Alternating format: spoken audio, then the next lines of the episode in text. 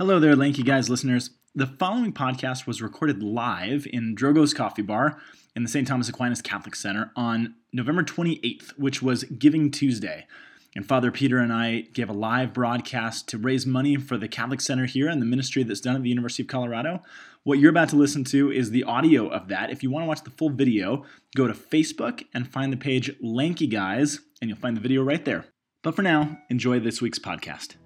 You're drowned by my perfect fire. Well, welcome everybody to The Word on the Hill with the Lanky Guys. We are the Lanky Guys. My name is Dr. Scott Powell. I'm Father Peter Mussett, and we are in Drogo's Cafe, which is the center of our ministry next to the church here on the hill in beautiful Boulder, Colorado. Beautiful, chilly Boulder, Colorado right now. Hey, my mom just texted me, looking good. It went right over the thing. That's awesome. Thanks, Mom. Oh, you too, Scott. Thanks, Marie.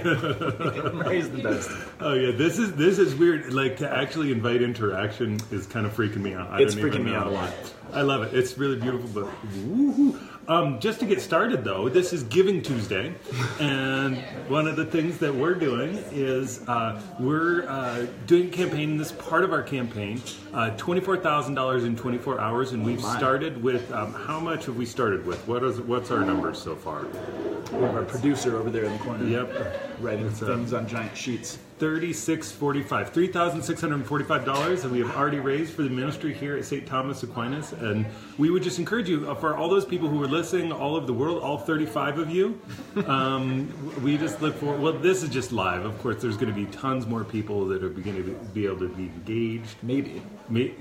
Well, I mean, unless we blow it and everybody tells their friends, whatever you do, don't watch the Lanky Guys today. You know, that'd be awkward. So. Well, and we talk about this a lot on the show, but for those of you who don't know, this podcast is a part of the broader ministry here at St. Thomas Aquinas Catholic Center, which serves the University of Colorado in Boulder, like you said, and it's our mission to go out on campus and serve the over 30,000 college students and faculty and staff here in Boulder and the entire community so that all of Boulder, Colorado and all of the University of Colorado knows Jesus Christ and understands the Catholic Church and the church that he gave us. So that's our ministry. So we have fun. We do this podcast. There's a lot of you out there to get to listen, but you are tapped into a broader ministry here. And again, like you said, the fuel for our ministry is the Drogo's Coffee Shop. Coffee bar. This is cool. Coffee house. Because really... German. Haus, H-A-Umlaut-S. Well, you umlaut. I don't even know what it is. But you guys, we're used to editing the podcast and having nobody listen to us. I might still edit it, but I can't edit a video. Oh, yeah. But I can edit the actual podcast. If you choose to donate today, and we hope you do, because we do want to reach this goal, and I think it's a reachable goal.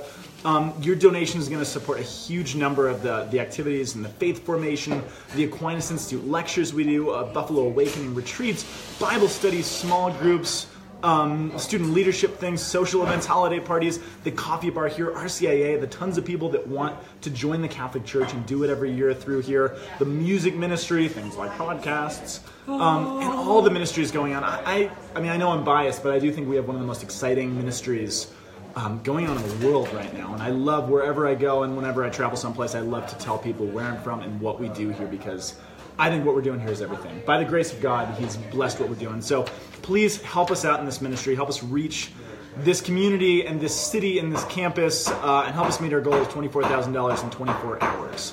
Yeah, thank you so much. I was having a conversation with somebody the other day about how I was talking to a Protestant, actually, and they were saying, oh, it doesn't, in the Catholic Church, don't the priests just do everything? And I was like... You do a lot. I do a lot in your defense. But this is the thing: is I was like, St. Thomas Aquinas is a perfect example of an empowered laity, an empowered group of people. We have hundreds of people in Bible studies. Yeah. We've got lecture series. We've got just a phenomenal model for how actually the contemporary parish can work in the modern age. I don't think that just what we do is just. It's just a model for campus ministry. I think it could actually be a model for all parishes. I think because we're so evangelical, every year we have to go out and find our whole congregation and find and really seek and save and bind up those who are wounded and to draw those who are most in need of Jesus Christ into His most sacred heart. And so this is a part of how we do that. And I think that every parish should be outward looking to not just say, oh, how are we as we ourselves, but how do we look out and build up the wider church. This is how we do the wider part, is we build up the wider church as well as seek and save the lost. And I mean, that's like saving souls. I just realized that as you're talking, everyone can see me cheating and reading the psalm as you're saying stuff. So I'm going to stop. It's a lot of pressure to be on camera. It's good. This podcast. It totally is. I'm like, normally you guys, I'm like kick back and like my hair is down and. Now we're the real deal. Here, this is. I'm going to give them a preview just for a second. Just you guys are going to get this. All of this isn't going to be on the podcast, but this is. This is normally, you know, like, I have to get in the feeling to, like, what is it like to be like Jesus? And so, like, I put my hair down, and get into the Word, and just, like, you know, let it be that way. Either that or, you know, a metal kid from the 80s. Well, on that happy note, speaking of Saskatoon, metal kids from the 80s, right? Yeah. Wasn't that your trivia question earlier? No, it was not metal. It was 90s. Hairband? Nope. I was over there. Yeah, dude. What kind of a band? Just a 90s band? A grunge band? A 90s alternative grunge. Kind of poetry. It was not grunge. So I seriously, walking across campus the other day, I saw a kid who was straight out of 1993. Oh, yeah. Like the baggy pants, the tie-dyed shirt, the big flannel. Head with like the ponytail on the top? No, but close. Yeah, dude. Yeah, he was close. Anyway, it is the first Sunday of Advent. Happy New Year, Father Peter. Happy New Year! It is the liturgical New Year. We're actually recording this. Turkey time. And we're recording all this. I always consider this week sort of liturgical limbo, because last Sunday didn't ordinary time technically kind of end on the Feast of Christ the King of the Universe? Bum, bum, bum. Yeah. And it doesn't really start Advent until Sunday, so we're kind of stuck in the weird middle point. So I don't know if I can put my Christmas lights up yet. Dude, at least until next Sunday. Advent lights. I was talking to this guy, and he was like, you know what? Right before Thanksgiving, I put up my Christmas lights because my neighbor was not going to get a jump on me, and then I'm going to turn them on as soon as we're done with Thanksgiving dinner.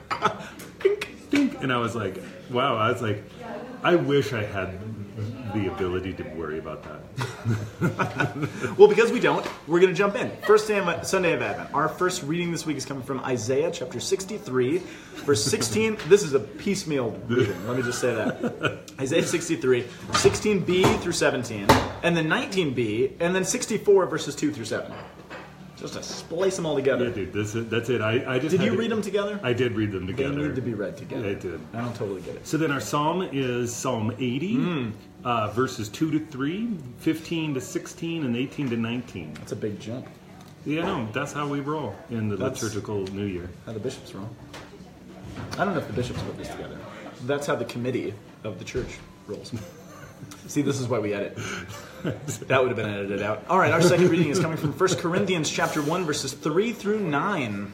All right, and then our gospel is Mark 13, 33 to 37. The end of what's called the eschatological discourse.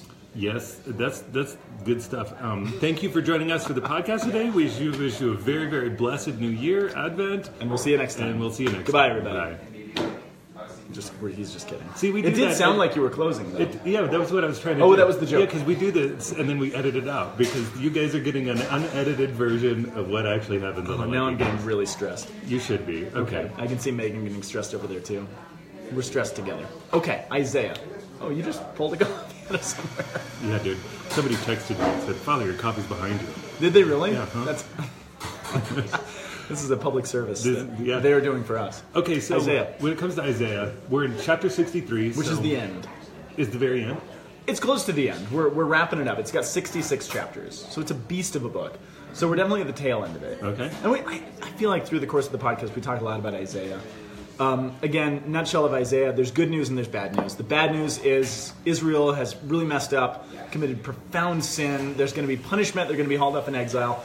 But after that, the book looks forward to the ways in which God is going to restore them and redeem them and basically recreate them in a way that they never dreamed possible. And so the section that we're getting this week is this kind of weird mix of, it's a weird mix of Israel questioning, okay, what has happened?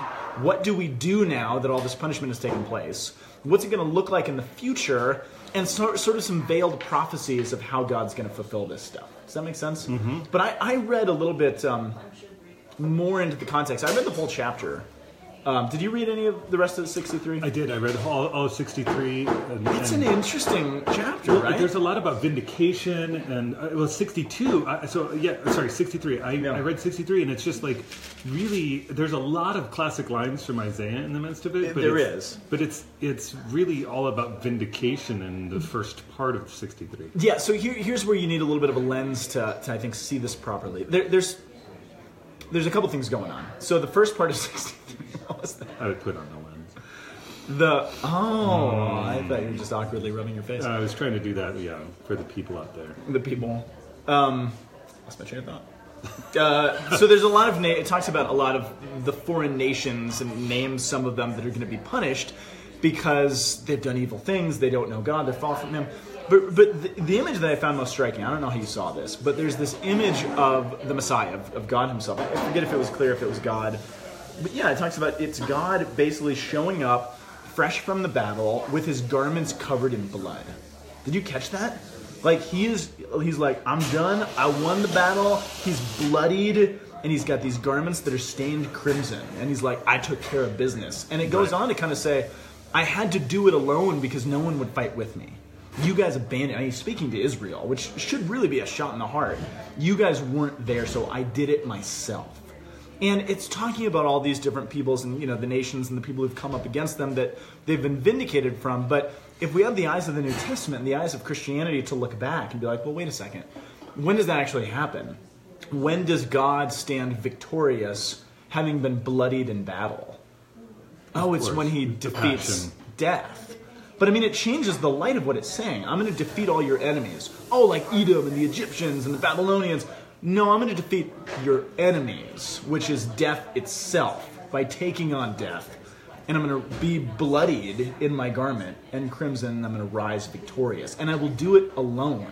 Yeah. That was striking, too. You guys abandoned me. Well, I mean, and it takes it from that moment of guilt when you're like, didn't do your chores, and then your parents like did it for you, and they're like, oh, you didn't do the chores? I'm going to do the chores. And you're like, and then your just heart is crushed, and you're like, oh, no, this isn't good. And then all of a sudden you realize that it was not even, you weren't even able to fight that battle.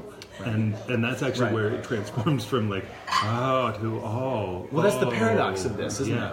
Because you're like, yeah, we couldn't have done that. We couldn't have done this. Which is not, it's not God rubbing it in. Be like, yeah, I did it for you. He's like, I did it for you. Right. And you read this, it's so fascinating reading through it. And I really tried to put myself in the shoes of the people receiving this. Isaiah's trying to put words to what he's seeing, but he doesn't have the full light of New Testament revelation yet. So what he's saying is true, and nothing is contradictory, and nothing is false. But he's articulating it without the fullness of New Testament revelation. And so you can see why someone would read the Old... people always ask me, like, when I do classes on the Old Testament, how do people not see this, right? I mean, it's so crystal clear. But imagine you don't have the light of the New Testament to look back. Hindsight's always 20/20. And you're like, okay, so there's this God who's going to become king, and He's going to fight everybody, and He's going to kill everybody, and destroy the enemies, and be bloodied and victorious. But then there's this Jesus who dies on a cross and is humiliated and everybody hates and he's killed. Like, yeah, no, it's the same thing. But it's hard to look back. I mean, that's the thing about the Old Testament. There's all these prophecies that say he's going to be a mighty warrior. He's going to be a humble servant. He's going to defeat all of his enemies. He's going to be defeated by his enemies. He's going to kill everybody. He's going to be bloodied. He's going to be killed himself. You're like, which one is it? Right. And it's only through hindsight that you can be like, oh... that does make sense. Well, and that's where we get into the first part of 64. Yes. It says, no eye has ever heard, no eye ever seen. Any God you're jumping to 64, yeah. Working such deeds for those who wait for Him. Would that you might meet us doing right, that we may be mindful of you in our ways. I think that to me is the kind of crux of this whole reading here, is that as we're going along, yes, absolutely, you're going to do these things, but would I actually be found attentive, trying to pay attention for them? Probably not. Well, that's the hard part about our whole lives. But that's what's built into this. And God's like, that's why I did it. Yeah. Right. Because you're probably not going to be found attentive. Yeah. That's why the prayer in the midst of this is like, would we actually, I want to be awake. But it's also this, it's funny because, 63 is all about God vindicating and doing these things and being in battle and all this stuff. And then we kind of segue in the section that we get, and it becomes, okay, Lord, you're our Father, you're our Redeemer, you're named forever. So why do you let us wander? Where are you? Like, we get this. We know who you are. We know what you're going to do. We get the promises. So where are you? Because we're living in darkness right now. They've trampled down your city. Your temple has been wiped out. Your presence is not, doesn't seem to be with us anymore. Right. So we get that you're a king. We get that you're a warrior. How come we don't get to experience any of that? Mm. And it's this paradox of living, knowing who God, and you know, this is in all of our lives, right? We know who God is. We right. know what we profess every Sunday or every day when we go to Mass. We know what we're supposed to believe. Right. But then what do we experience in our everyday lives? Where are you then? If you are a Savior, if you've trampled down death, if you've defeated sin, then how come I feel so sinful? How come I feel so beat up and abandoned sometimes if you say that you're there? Just floating me out my little boat, you know. My little boat. Hanging out on the island saying, where are you? And that waiting is actually, is really, really hard. But that's why reading like this is actually really comforting to me. Because it shows how human the scriptures are. Right. And they speak to the human experience. Well, I'm like, I get you guys. I mean, it's easy to read something like Isaiah and be like, yeah, those guys stunk. Israel was horrible. I'm glad I'm not like them, which is what the Pharisees all said, right? Yeah. Thank God I'm not like those people. Yeah. But that's to miss the whole point of Scripture. It's to be like, yeah. Oh, God, I'm like those people. Yes. Which leads us into the psalm, actually. It does lead us into the psalm. Shepherd, O Israel, lend an ear, you what? Who guide Joseph like a flock. Yeah. You can read the Psalms in a way that is really, really upsetting. You mean audibly read the Psalms? Audibly read them. Like actually read them. Oh, yeah. Shepherd of Israel. They have to see all of my different translations of the Bible I'm shuffling through. Yeah, I have the same thing, but mine are digital, so you don't have to worry. Digitized. We don't realize from what we get. Hey, look, watching from Berlin. No. Yeah, dude. That's cool. They might have won the prize so far. Yeah. The furthest away. What are you pointing to? Is it Bree watching? Thanks to Kate S. Oh, Kate is actually here, right? You're not in Berlin. You're here in Drogo's. No, she recommended it to a Berliner. Ah, see, this is complicated. The internet's hard. This is why we don't do live podcasts very much. All right, Psalm 80. We don't really get from the section that'll appear in the liturgy how difficult Psalm 80 actually is, and it talks about. You made us drink the tears of our sorrow, and things are hard. And it reflects very much the first reading of this, okay, we get it, God, but right now it's really hard. So the prayer of the psalm is, Lord, make us turn to you. Help us see your face and we shall be saved. Because we're not saved, or at least we don't feel like we're saved right now. Make us turn to you. I think some translations say, let us turn to you. Either way, it's sort of passive. It's saying, God, you need to help us. I'm having a really hard time turning to you. I want to get it. It's was it Augustine? Lord, I believe, help my unbelief. Mm. Is that Augustine? Yeah. That's the thrust here. O Shepherd of Israel, hearken from your throne upon the cherubim, shine forth, rouse in your power, come and save us. This isn't just merely a reflection on how great God is. It's saying, God, if you are that great, and we believe that you are, then it relies on you to help us out. We need a hand. And that's, again, the reflection of the first reading. Yeah. Hey, somebody's watching from New Zealand, by the way. Floyd! Cool. Carrie's not in New Zealand. That was not Carrie Floyd? No, but she told us that somebody's watching. That's why you didn't say the name. Well, so be it. What are you going to do? From Arkansas, from Aden, New York. Which, by the way, I want to take a brief moment as we go in between the psalm and the second reading. To ask you to support St. Thomas Aquinas and the beautiful mission we're doing here. You can support us directly on the Facebook page. You can go to thomascenter.org and click on the link Support the Mission. We're trying to raise $24,000 in 24 hours, and we would love it if you would be able to be support for this ministry, which reaches thousands upon thousands of people, as well as maybe your parish priest. So we want you to recommend us to your parish priest. And he will be thankful forever to you because we're very helpful for homiletics. Unless you're jerks about it. And then Father, you should really listen to this podcast. Yeah, trust me. Yeah, don't do it that way. How you approach it matters. Wouldn't it be cool if we could make $24,000 in the next 24 minutes? Now we're talking. $24,000 in 24 minutes. Okay. I don't think we can do it. Well, maybe. I don't know. Lanky Guys, just put the link right there on the page. We are at $4,180. Woohoo! Thank you all. And seriously, from the bottom, we joke about everything. But thank you for your support. And even if if you're not in a position you can give financially, please just pray for us. Pray for the ministry here. Pray for the students. The University of Colorado is not an easy place to be a Catholic, and so pray for the students here because they're doing the hard work and they're doing the heavy lifting. They need you. Now back to our regularly scheduled program. Da, da, da, da. I have absolutely nothing to say about this one, by the way. You mean 1 Corinthians? Well, no, we just left the psalm. And you just said a bunch of things about it, didn't you? No, you did. Me? That was you. I'm sorry. Fair enough. Okay. Do you have anything to say about the second reading? It's funny because you look at 1 Corinthians. This is basically the beginning of 1 Corinthians. Yeah. And Corinth has this. It's a mess. Corinth is a mess, and they're.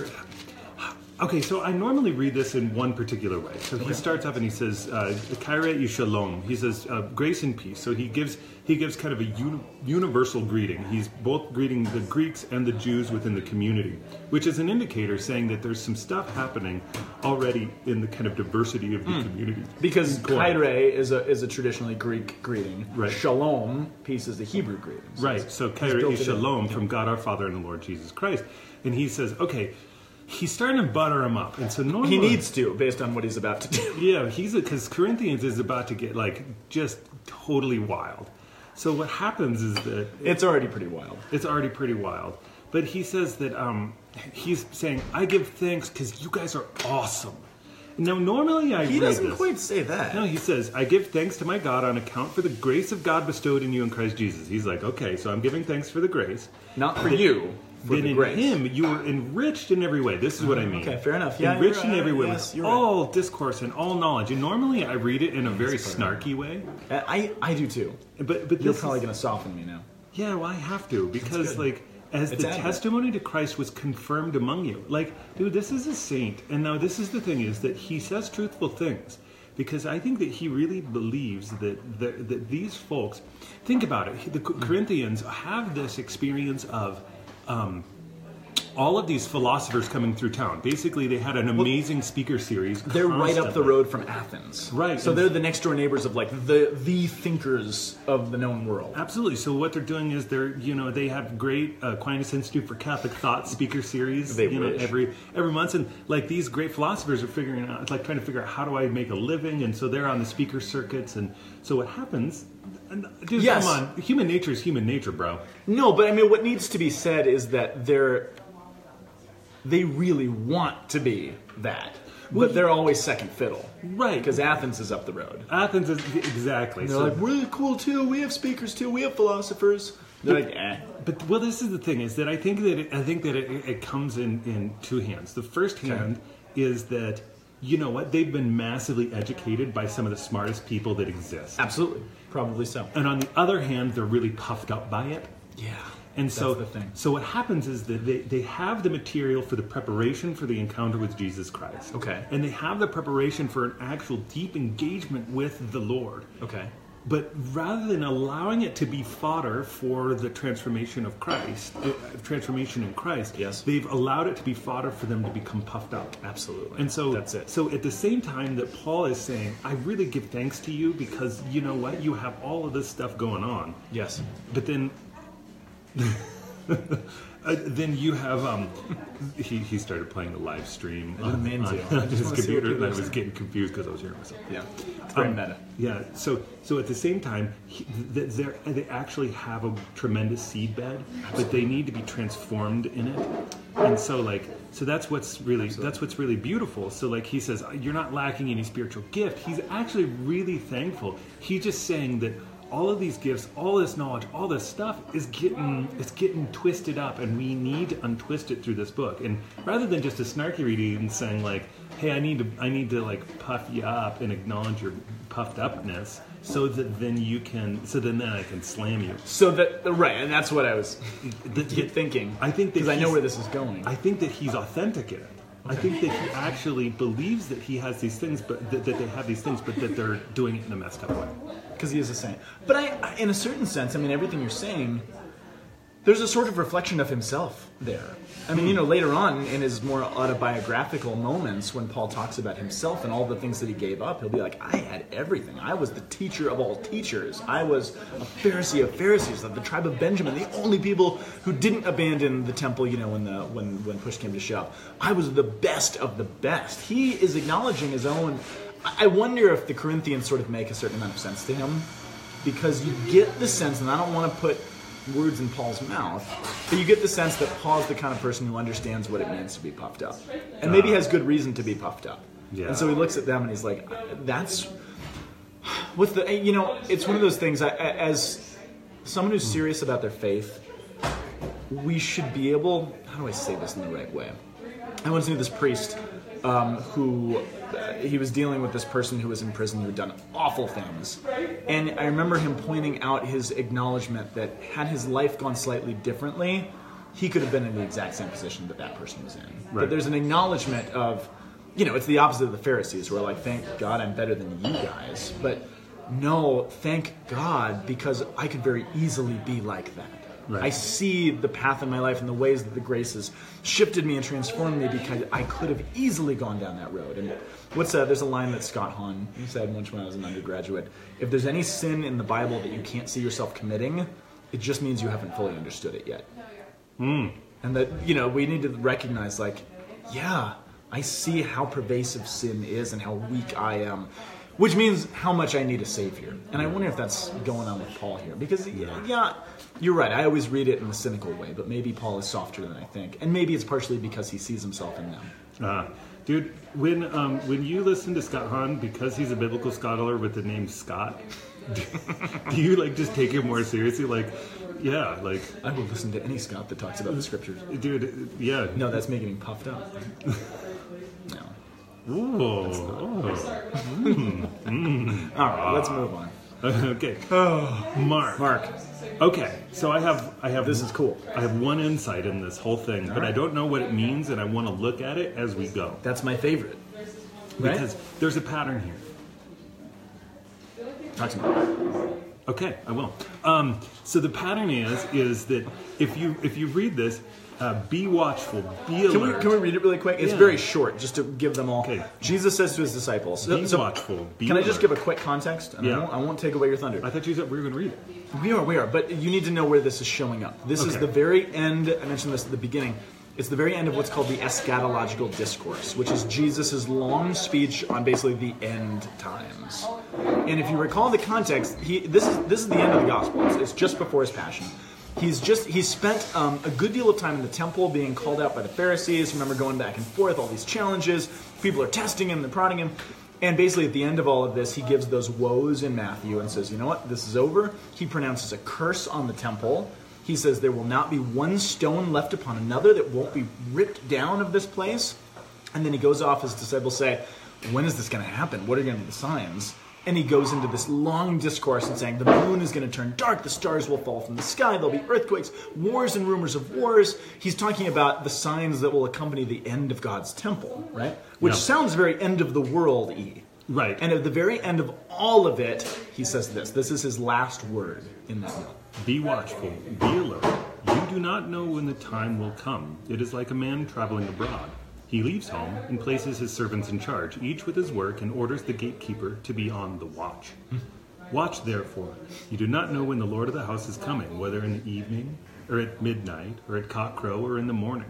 May he not come suddenly and find you sleeping. What I say to you, I say to all. Watch. What word do you see repeated more than any other word? 5 times you see watch. 9 times. So what's interesting is that he repeats it 5 times. Now the first 2 are interesting. You have blepete, which means to like literally watch with your eyes. Okay. So hold on, let's see. Let's get to. I'm going to get to my resources here. Pete, pedometry? No. Blepe. Blepo. The verb blepo, conjugated, yeah. Yeah, which means to see. Okay. Then you have the word. Hold on. I didn't realize that there were different words for watch, or different Greek words. Kesedzo. I had to, see, they're seeing all of our little sneaky tricks. Yeah, I know. This is it. Okay. And then, which is interesting because at its root, yeah. It's actually talking about how. Hold on, let me get to the roots. Okay, get to the roots. To sleep. So it's literally just sleep, kesedzō. Wait, what? Why is it translated as watch? Because it's a conjugate. Oh no, hold on. Let me make sure that I have the right one. Oh no, that's right. Okay. Okay, here we go. The root of this is to catching or catch. Really? Yeah. But then you can use it in its opposite form as well. Okay. So you can to not catch, which is to be unaware, caught off guard. Kind of thing. So so it's to catch, and then the third one is gregeo, okay. Which its root is to be on the alert, to be fully awake, to be like awake. Okay, awake. Yeah.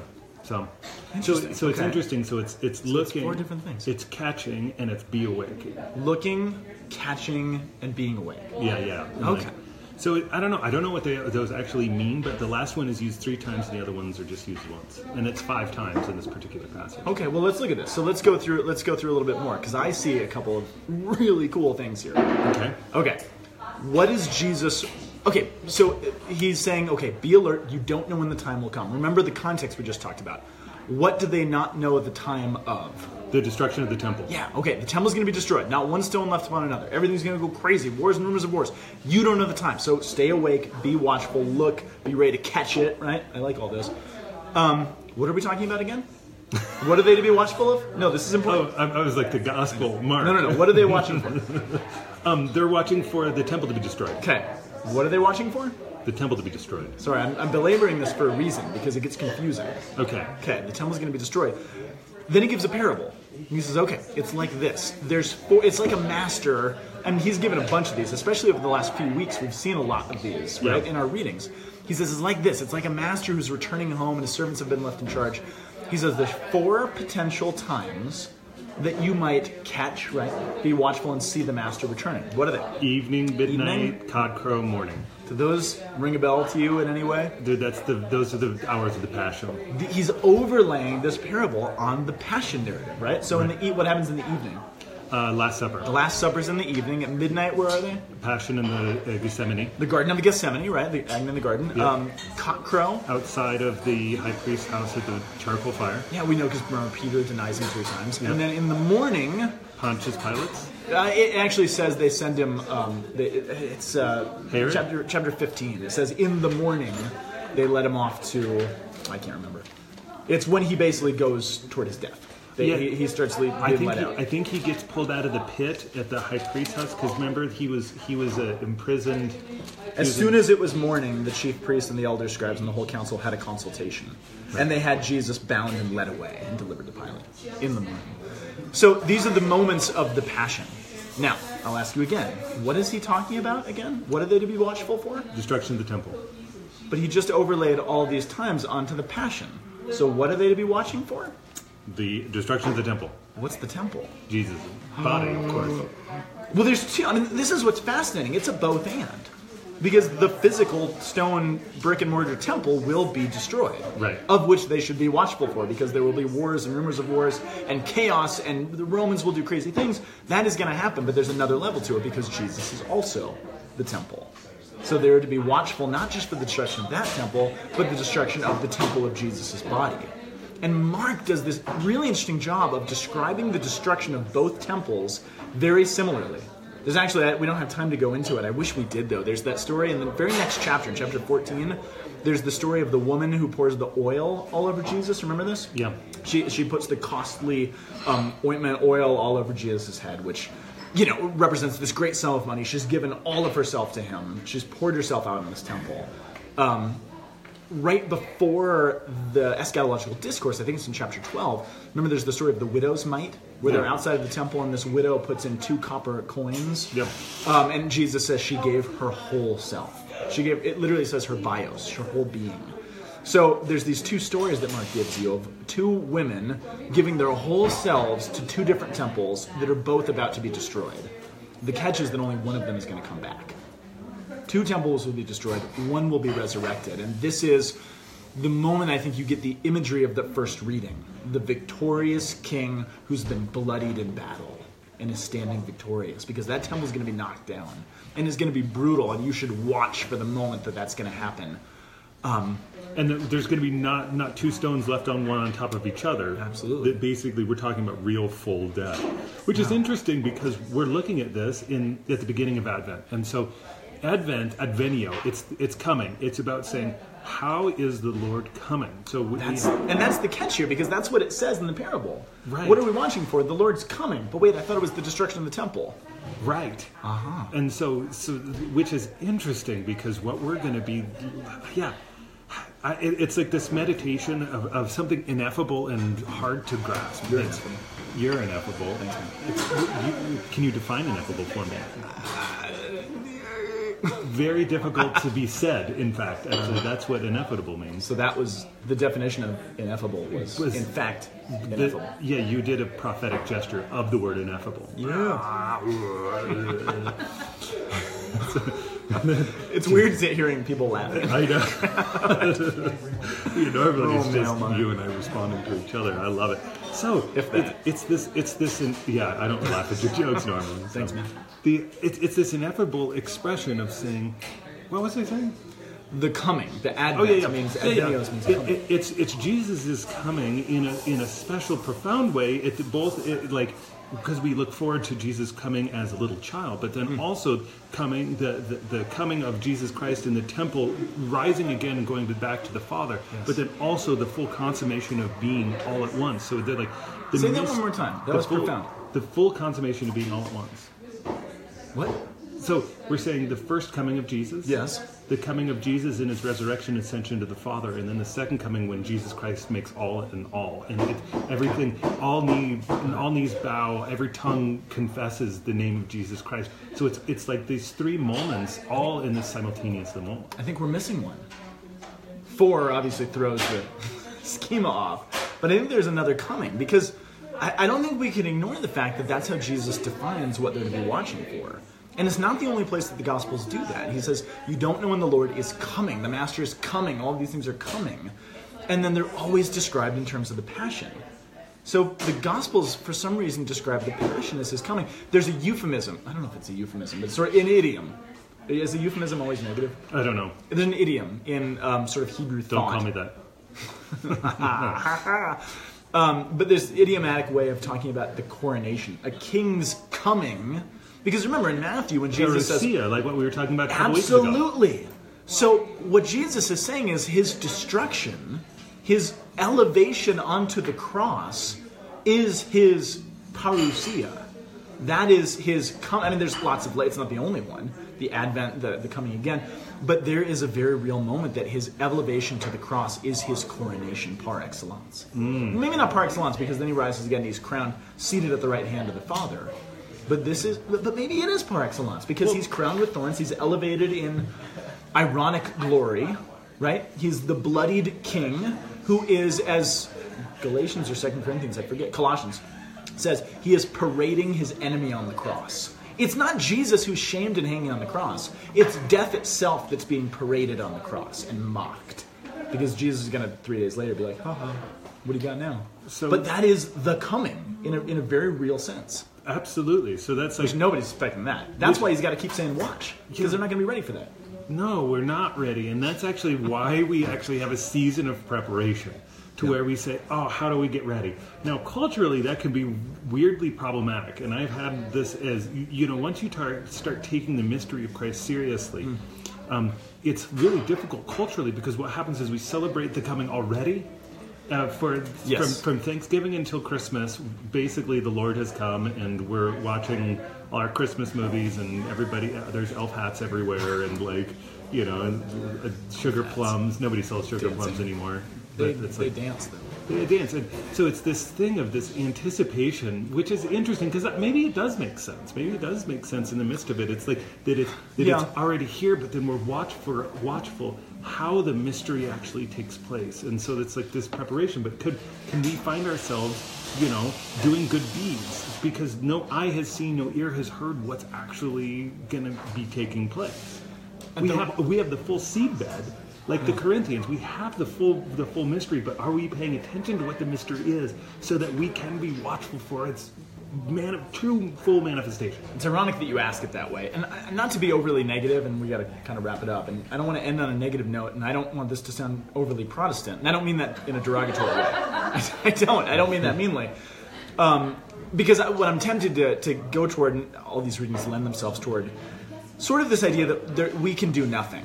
And outside of God, we can do nothing. Right. Now, obviously, faith versus works, we have to respond, of course, that we do have a role in this. But here's the irony of this, and I don't know if it's ironic or not. Who is he telling these words in the gospel as he keeps repeating over and over, watch, stay awake, right, was one of them, right? Yep. Who is he telling this to? His disciples? Yeah, he's speaking to the apostles. In, I don't know, where are we in the time frame? They're about to have the Last Supper, right? Right after the Last Supper, what's going to happen? He's going to be taken. No, before that. Passion. I mean, he's going to be in the Garden of Gethsemane. And what of the disciples who are hearing this repeated five times? Yeah, because 3 times Peter bonks. Could you not wait with me 1 hour? Can you not do this 1 hour? What were they not doing? Watching. Staying awake, watching. Right. Here's the point of this. So it's not just, oh, look at how boneheaded the apostles are. It's the idea, in the Garden of Gethsemane, who is the only one faithful to Jesus' command to watch? John. No. Mary. No. Peter. What is the first reading remember all about? You guys couldn't do it, so I did it myself. So who's I watched. Who's the only one watchful? He is. Which is, this is the Hebrew tradition. This is what kings do. They take on the burden of their people. Mm. What does Jesus do? He's saying, I know you're not going to be able to stay awake. I get this. I'm going to stay awake. I want you to stay awake. Please get up. Please be with me. Please try. But if you fail, I'm still going to do it. I'm still going to stand on your behalf. And that's the point of his kingly elevation. I want you to accompany me, but if you can't and if you fall down flat, I will still do it on your behalf. I will be the watchman on my high watchtower on the cross, looking down. Yeah. Well, you guys, thank you for joining us for this beautiful, wonderful podcast. In the heart of our ministry on the hill in Boulder, it's St. Drogo's Coffee House Bar thing. I don't know how we say it. We say Drogo's, yeah. I think it's Coffee Bar. House. Coffee Bar House Bar thing. And I love it. People are getting our jokes. They're even like, you guys have tweeted in. Or they're just being polite. Absolutely. Either way, we'll take it. Y'all, thank you for your donations. We just during the podcast we got up to $4,640 of donations. Thank you for your generosity. I just encourage you, please keep bringing them in. It's only through your generosity that we're able to meet the needs of this university and of the wider universal church. It literally all of your $5 donations make a huge difference. Yeah, it's daunting to think, they want to raise $24,000. Please, give what you can get. We have, 16,000 listeners out there? Yeah. If everybody gave $5, $10, $15, I can't do math because I'm a theologian, but that's a lot of money is the bottom line. Yeah. So don't think that it's the widow's mite, right? We just talked about the 2 pence. It's the giving of oneself, whatever that looks like. And I'll tell you, where your money, there your heart is. Mm-hmm. And if you want to stay... We want your heart to be here. Yeah, and if you want to stay watchful, literally invest in yourself. Invest yourself in this. And I'll tell you that it makes a huge difference. It makes a huge difference for the Universal Church. It makes a huge difference in our ministry. It makes a huge difference for Scott, who I can keep employing. And, it's just... Thank you. Yeah, you're welcome. Thank I don't you. Want to fire him. You guys don't want me to. 3 kids. A mortgage. So, if there's any way to remember how you're going to do Advent in a different way this year, it's by remaining watchful. So, how are you going to be able to do that? 5 times over. We have 3 weeks. You remain watchful 5 times. And I will tell you, it will make a big difference. 5 weeks of Advent, 5 times. Did you say that already? No. That's really... Is there 5 weeks of Advent normally? Aren't there? No, 4. There's 4 in a day. And the void like we were talking about. Yeah. This year we only have 3 weeks. That's right. We have 3 weeks. Well, I mean, there is a fourth Sunday. There's the fourth Sunday, but that night it becomes Christmas. But that night it becomes Christmas. So, that's weird. Hey, there are 68, 75 of you guys left. God bless you. Thanks for listening to the podcast. Don't fake the funk. Keep it real. We love you. Click on thomascenter.org. Go to support the mission, or you can click on the link just right there. And happy Advent. Happy Advent. And we love you. God bless you. Goodbye. And look at all those little, there's only little bubbles up there. So many bubbles. That's something's hard right there. Okay. We'll see you next time. Okay. Bye. Bye-bye. The Word on the Hill is a production of the Aquinas Institute for Catholic Thought here in beautiful Boulder, Colorado. You can find us online at www.lankyguys.org. See you next week.